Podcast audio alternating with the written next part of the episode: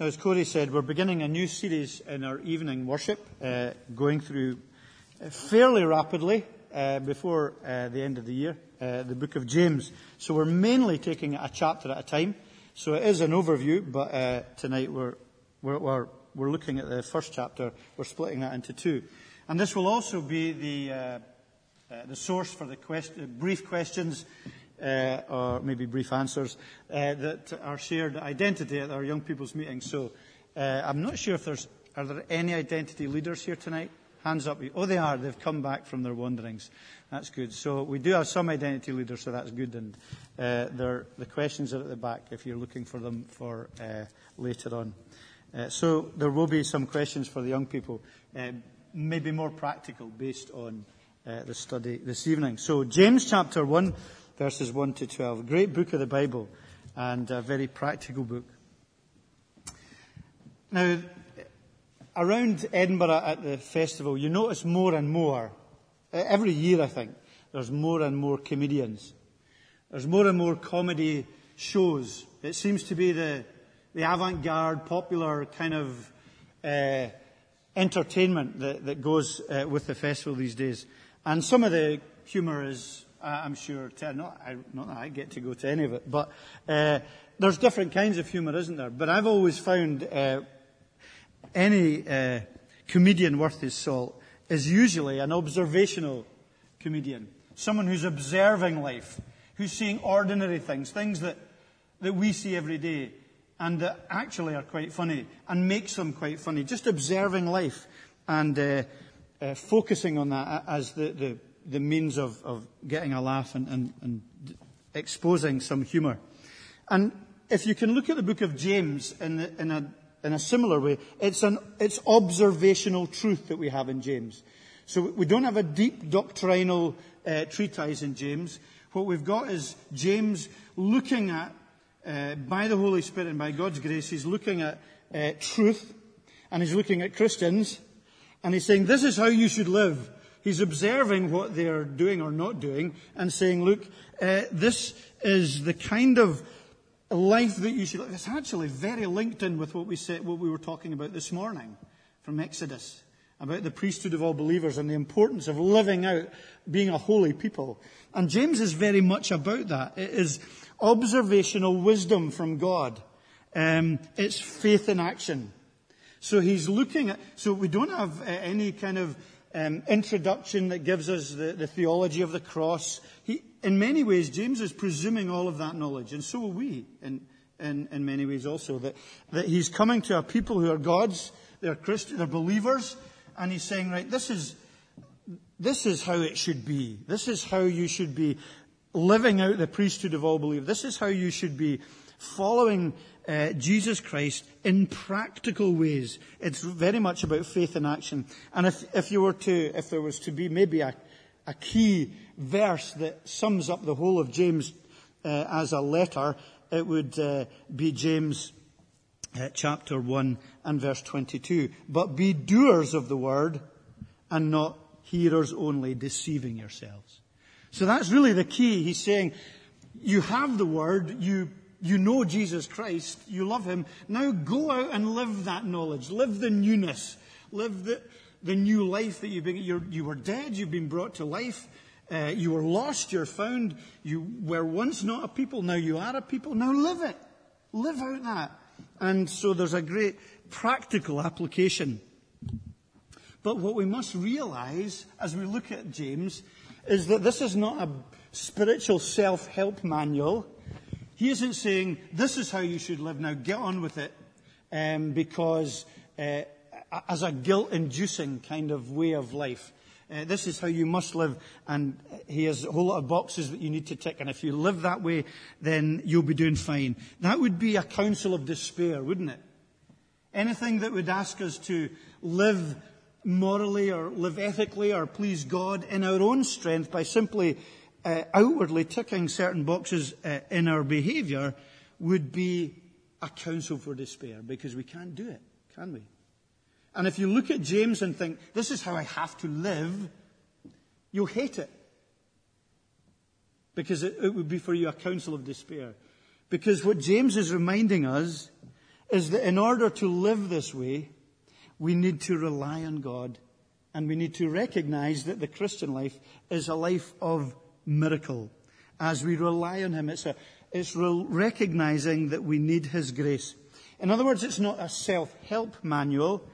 It is a grace sat nav, if I could use that illustration. It's a sat nav that points us towards grace, because without grace we can't live the Christian life. If I was to take another key uh, verse which sums up the book, it would be in James chapter 4 and uh, in verse 6. But he gives more grace. It's the giving God that we saw this morning, that we were speaking about. He gives more grace. God is opposed to the humble, but uh, God is opposed to the proud, but gives grace to the humble.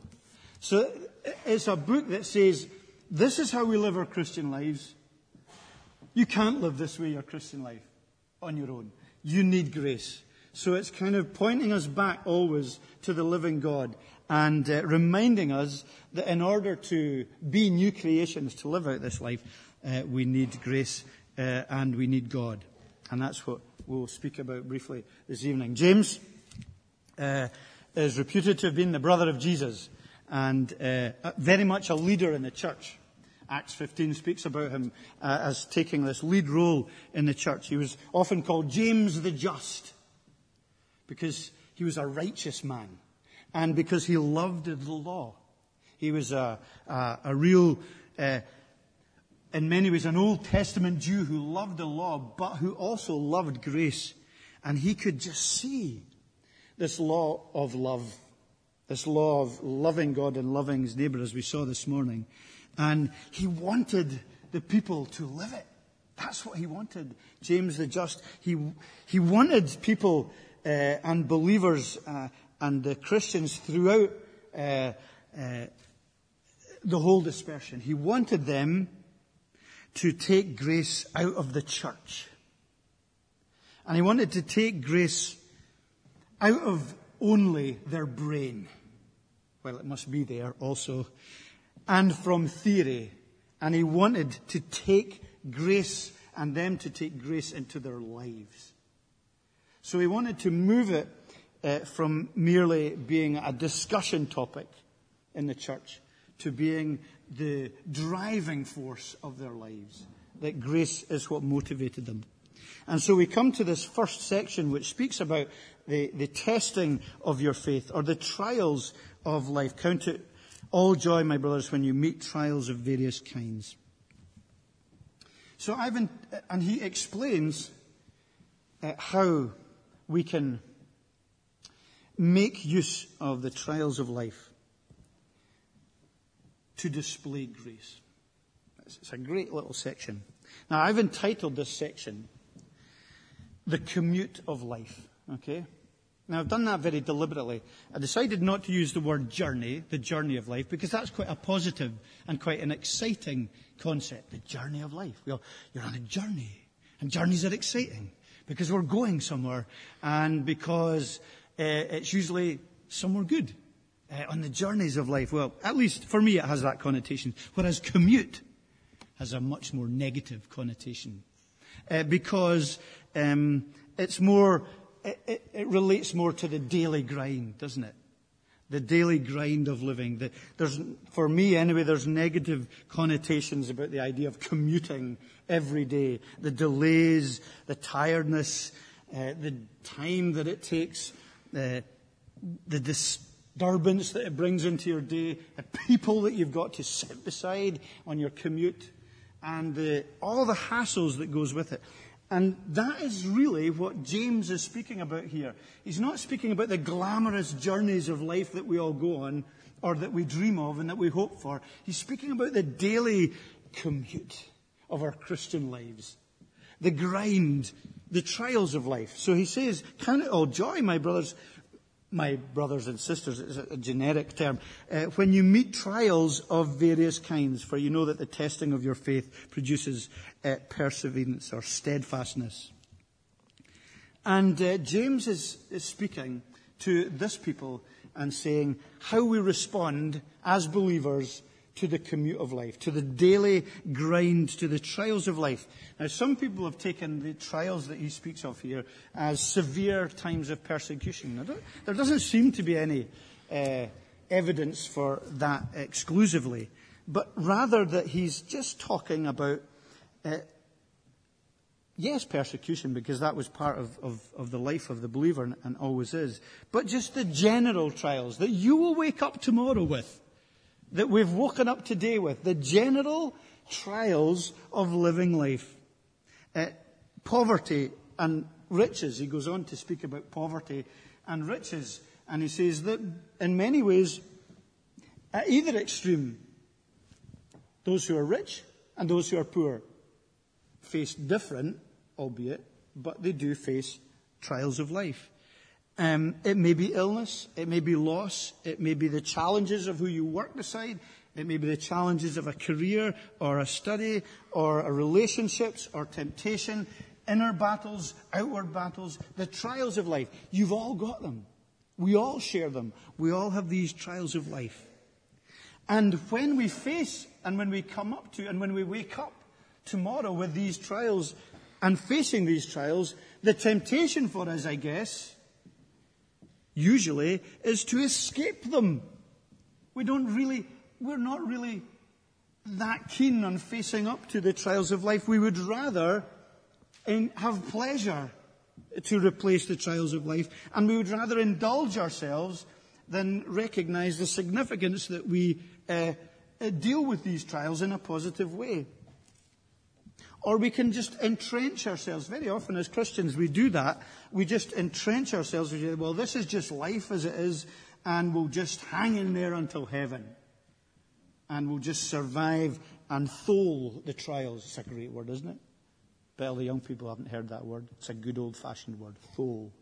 We thole the trials. We just, we just survive them no more. And we think ordinariness is, ordinariness is a curse. So that we're living in a society that tells us, you don't need trials, just go away. Enjoy yourself, buy yourself out of them. Ordinariness is dull. Get rid of that life's commute. Why should you live such a dull and trial filled life? Look for adventure, look for pleasure, fulfill that enormous bucket list that you have, and do all the wonderful things that you want to do in life. Now, I'm not saying that's not right, and uh, we can't uh, indeed enjoy these things, but not at the exclusion of dealing with the ordinariness of the trials of life. We are in such a danger sometimes of wishing our lives away because we don't like the trial section and we just want the pleasure section. And so often, many people's goals is to limit any kind of trial, any kind of difficulty, any kind of challenge or opposition, whether it be from people or from jobs or from health or whatever it might be. But what does James tell us is the Christian goal in the commute of life, in the trials of life that you will face tomorrow. How are you to react to them? How am I to respond to them? How are we to deal with the trials of life when they come? Well, James recognizes and says that the Christian goal when we face trials in life is to allow them to make us mature and perfect Christians. That is complete. Not perfect as in sinless, but perfect as in complete, mature. So he has a different and God has a different view of the trials of life that you will face and that I face tomorrow. Is that in order to be fulfilled as a Christian, to be transformed as a Christian, to be Christ-like as a Christian, to be faithful as a Christian, we need to face and deal with these trials in a spiritual way and recognize that they are for our benefit, to mature us and to make us complete. And that sanctification, that holiness that we get, doesn't come from a bucket. It doesn't come from a bucket list. It comes in the ordinariness of life, dealing with these trials, whatever they might be, and you and I will all face different trials. Um, it comes from dealing with them spiritually and taking them to God in our lives. So, the, in the commute of life, God is saying to us that the trials we face, don't run away from them. Don't look for extra ones. There's plenty as there is. But when we face them every day, which we do, then recognize that they are used by God as uh, we allow Him to do so to make us mature as Christians. How can this happen? How is it possible that we can come to that place of finding joy in the trials of life and becoming mature and complete? How can we do that? It's a counsel for despair, isn't it? It's impossible. This is speaking about someone on a different plane to me that can go through these difficulties and be joyful and be uh, growing through them. Well, isn't that what James is about? It's highlighting the impossibility to drive us back to God and to ask. That's what we're to do when we realize that we struggle with this whole concept. He says, if any of you lack wisdom, that is wisdom to respond in the right way to the trials of life, he says, let him ask of God. So, right away, there's a presumption of a relationship. See, he hasn't gone through the whole theological invitation to come to Christ. He's presuming it here that as believers, there is a relationship. And you as a Christian, I, I, I as a Christian, need to recognize that presumption that God expects us to ask of Him. He expects us to be in relationship. He expects us to look at His demands of grace and say, God, I, I can't do this. I can't live this life. I, I, I need your wisdom. I need your grace. If we don't do that, what will James become? It will become a book of legislation and a book of judgment and a counsel of despair for us. We can ask of God because God takes our lives and He knows us and He loves us and He transforms our experience. Now, I'm going to use, and I, I know I'm not supposed to use football illustrations, but it's all I know, okay? It's all I know. I don't have anything. They're shaking their heads at the back, all the intellects. But that's what happens. So there's two great coaches around just now in the world. Uh, well, I'm sure there's many more, but two of them, and they were playing in different games this week, Guardiola and uh, Brendan Rodgers. Now, they're good coaches. And what, what's great about these coaches is that they take players who are good, but who maybe have gone off the boil, and they can make them play their best because they're good coaches. And because they understand them and because they've built a relationship with these players. And what do they do to these really great players? Do they, do they say to them, hey, you're a great. Just take it easy. You don't need to train today. Yeah, head away and have a McDonald's after uh, the end of the day and, and stay up late. And yeah, if you want to gamble a bit of your time, that's fine and a bit of your money. No, they don't. They don't spoil them. They, they, take, they take them and they say, look, when you're tested on the field, you show yourself to be the best player by working hard and by training hard. And uh, they push them as well as relating to them. They don't spoil them. And that's exactly what God does with us. He doesn't spoil us. He doesn't say, yes, I'm sorry you've got trials. That's terrible. Yeah, well, just, I'll just wish all the trials away. He knows us and he loves us and he recognizes that these trials he will use to mature and perfect us. And he comes alongside us. We ask. And what do we ask for? We ask for wisdom. What, what what might be our default position? Lord, take away this trial. That's what we ask. Lord, take away this bad thing. Take away this problem. Take away this person. Take away this struggle. Take away this debt. Take it away. You're a miracle worker. But no, he doesn't ask us to ask for change primarily. He asks us to ask for wisdom to respond to life's battles and struggles like He wants us to respond with grace. And therefore, to know that James is setting out a theology here, although it's very practical, which says to be a Christian is not to live a trial free life. Often, to be a Christian is to live a life with more trial than if you're not a Christian. But it means that He gives us grace to see these trials maturing and developing us and making us complete as people. So what makes us complete as people isn't necessarily a holiday in Lanzarote, which we might think will make us complete. But in the ordinary commute of life, allowing His sovereign grace to transform the sheer dullness of the trials that we face. So we ask for wisdom. What does that involve? It involves a few things. I'll, I'll rush through this. It involves asking, I think, very significantly, the right questions when we are faced with trials. Um, let uh, the te- he says, when you meet trials of various kinds, for you know that the testing of your faith produces steadfastness, and let steadfastness have its full effect, that you may be perfect and complete, lacking in nothing. So very often when we face these trials on a daily basis, we say, why God? Why are you letting me go through this? You said you loved me. But no one who loves me would let me go through this. And so often we ask, why?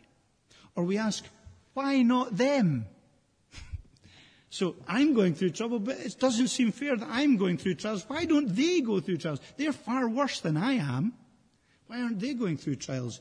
That is also the wrong question. Shouldn't it be for us that we ask the question, how? Rather than why? How can I mature through what is happening? That's a really tough question to ask. And it's not a pious, it's not a pious question. It's, it's a gritty grace question. This trial that I'm going through, how can God change me through it rather than change my circumstances or other people uh, who I would love if God would change them because they're so miserable and a pain in the neck.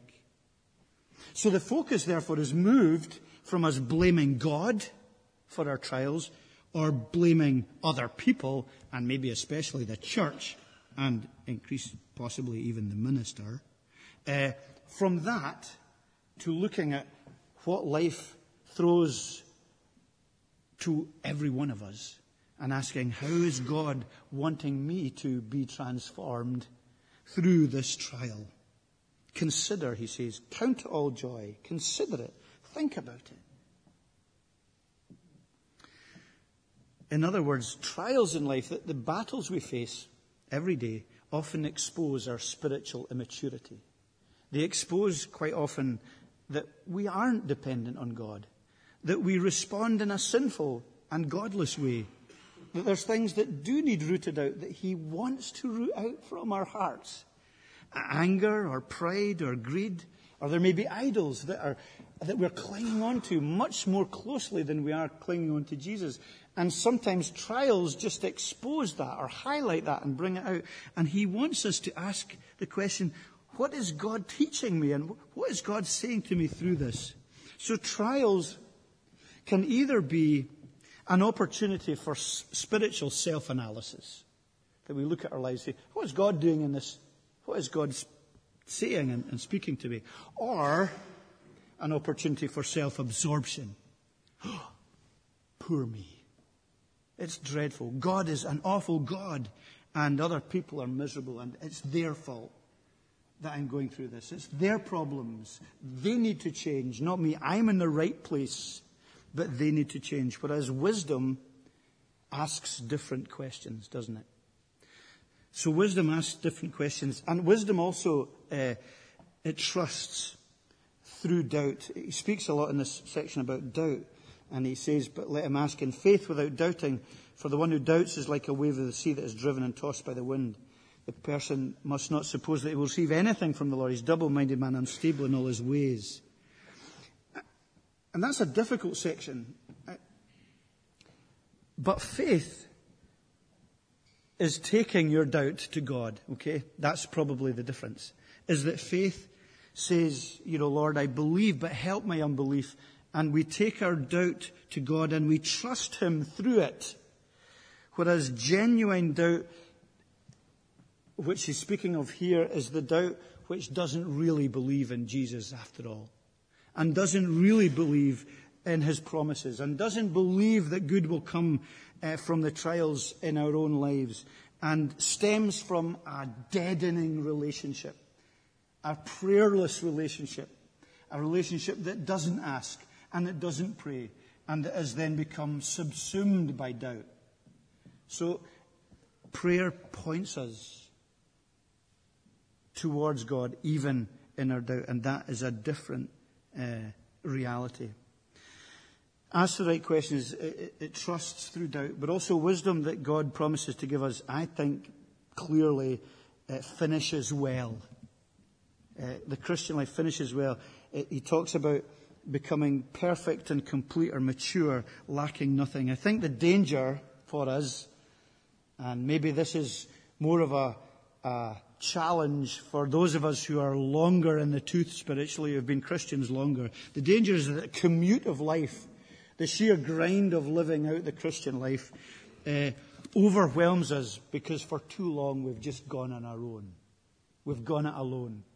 We haven't prayed. We haven't asked. And we've just survived. But we've grown cold spiritually. Uh, we kind of got, you get to that cynical stage where you dismiss the faith that you used to have in your youth and you lower your standards spiritually and you're less committed than you once were because you've allowed this world just to choke your relationship with Him. So you have no time to pray. The trials of life and the midlife crisis that I'm going through is too great for God to deal with. And so we become drifting, uh, we, we're drifters in this commute of life. And that self-serving Christianity is a spiral downwards. And you read a book like James when you're in that condition and you hate it because it makes you feel guilty and it, it feels legalistic because you think there's all these things we're supposed to do and you forget that it's impossible and you forget that he wants you to drive you back to himself and it will crush us. And I think many Christians are in danger of not finishing well. And that's a terrible thing. And it's one, as we mature in our faith, we must be aware of. That we don't lower our standards and forget uh, what God promises to do for us. So, God, uh, when we ask, we ask for wisdom, which enables us also to finish well. And it provides, the, the last thing about wisdom here is it provides a settled joy. Count it all joy. if, if anything is countercultural, that's what it is. Count it all joy when you have a weekend free. Count it all joy when you look at your bank balance and, and it's it's full and to, to overflowing. Count it all joy when uh, your partner in life constantly says how gorgeous you are in every facet of your being. Count it all joy when everyone at work just polishes your shoes and thinks you're just God's gift. Count it all joy when you get A pluses in all your exams without doing any work for it. That's the kind of thinking subconsciously sometimes we have. But here he says, count it all joy when you face the commute of life. It's not very exciting, is it? It's not very dramatic. But yet it is because he takes these ordinary things and transforms them so that we can become mature and complete as people. Complete. We don't rejoice in the trials themselves. We're not masochists. We don't look for them, but we, we rejoice in what God can take from these miserable trials and in the brokenness of this world and teach us about Himself and teach us about ourselves. And the promise that He is working, as we've seen in the morning, this mission of God, He's working to complete us and to, to remind us that there is a future that is trial free. There is all these things that we look for. There is an eternity of bucket lists spiritually. There is constantly uh, knowing and learning and exploring and understanding the glories of relationship with Him, where there, as we finished this morning service with, there will be no more tears. That is what in the commute of life uh, we see is that we ask. That's what he wants from us. That's what he wants from you tomorrow. Whatever busyness you face tomorrow and whatever gut wrenching and stomach churning trials you know you will face tomorrow, ask. Speak to him. Deal with him. And then recognize he gives. We ask He gives. Isn't that great? Ask of God. What does He do? He gives generously to all without reproach. That's what He does. That's what God gives. That's why this book is the book of grace. Go again to 4 verse 6. He gives more grace. That's the anthem of this book. He gives more grace. You're struggling? Ask for the wisdom of grace and for all that goes with it. Ask for what we're lacking. Ask for the, the ability to take the trials which we would much rather avoid and not have and face them head on, eyeball to eyeball with them, and enable God to take them and transform us through them, which will be absolutely countercultural to those who see us going through these trials. He's a giving God. That's his nature. God gives. He gives. God gives. That's his, that's what he is. That's what the cross is about. That's what grace is. It's about a God who gives. You and I struggle powerfully with the concept of a giving God. We think God's miserly. We think God doesn't really want to give. Think about it. We do. We think God doesn't want to give. But he's, he's a giving, it's his nature. It's the mission of God is the blessings that he speaks about. And in this broken world, it remains the blessings through trials. He gives generously.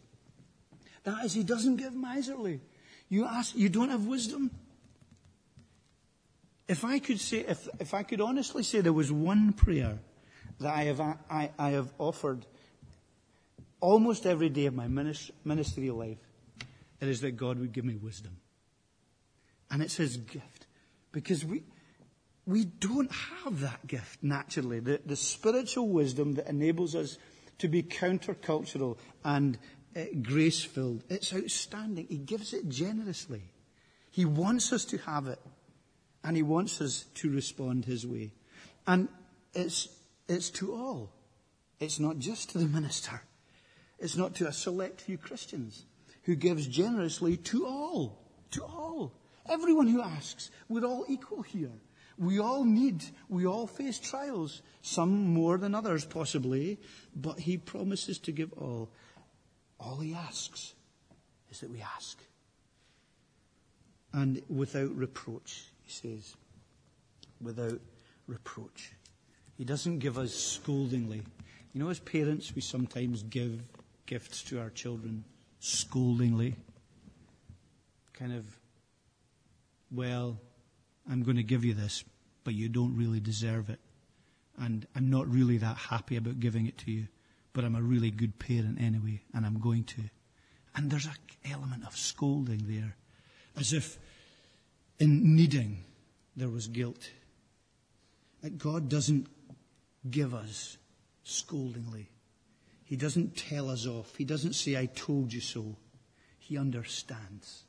He knows. And that verse, that's what I'm saying, it links so well with this morning. That amazing verse at the beginning of Exodus when it talks about the people who cried out, and it just finishes with this word, He knows. He knew. He knew. He knew. God knows. And uh, He says, hang in there.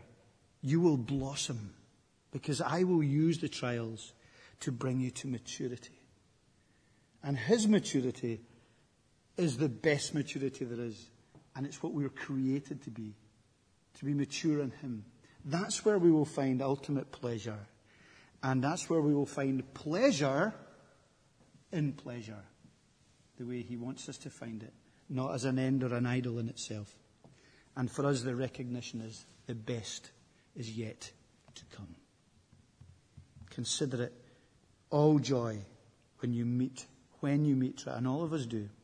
And uh, James wants us to take that great grace and for us not to be in here being uh, hearers of the word only, because that's we're deceiving ourselves, but to be doers who take it from here into the trials you will face and I will face tomorrow. Amen. Let's pray. Father God, we ask and pray that in the trials of life, which we will all face tomorrow and face today, may we not blame you tempting though it often is, May we not blame others, but may we see and know that your business is with us, that you transform us. And as we are transformed through these trials and recognize you will mold us through them, that we would find a peace and a joy that will blow us away. Help us, we pray, Lord God, uh, to recognize that this is not a legalistic uh, counsel of despair. It is not providing something for us to reach up to in our own strength, but causes us to fall on our knees and to ask for help. And may we be an asking for help people. And may we ask for help for each other and recognize ourselves as children who cry out to our Father. Amen.